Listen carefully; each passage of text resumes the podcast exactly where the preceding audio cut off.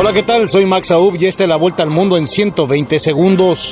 El grupo de las democracias más ricas del mundo, llamado G7, unificó su posición para hacer frente común ante la supuesta intención rusa de atacar Ucrania y ha amenazado a Moscú con pagar un alto costo si comete cualquier acto hostil.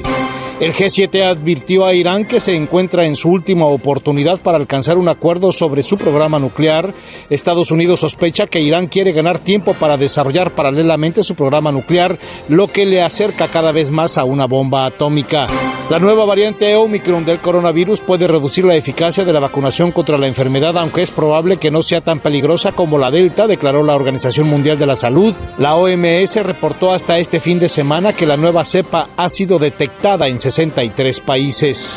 La serie de tornados más intensa que se recuerda azotó el fin de semana seis estados de Estados Unidos, dejó al menos 80 muertos tan solo en Kentucky y un número indeterminado de desaparecidos, además de una estela de devastación que se ha llevado por delante poblaciones enteras y ha provocado incontables daños.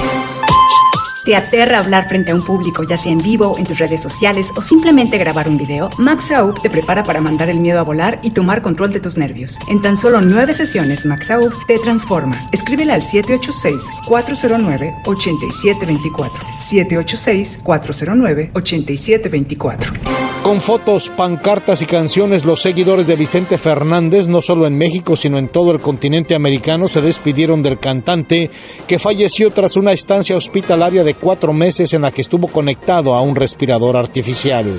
México, Guatemala, Ecuador, Estados Unidos, Honduras, Nicaragua y República Dominicana anunciaron la creación del Grupo de Acción Inmediata contra la red de traficantes de personas responsables de la tragedia en Chiapas que dejó al menos 54 migrantes sin vida.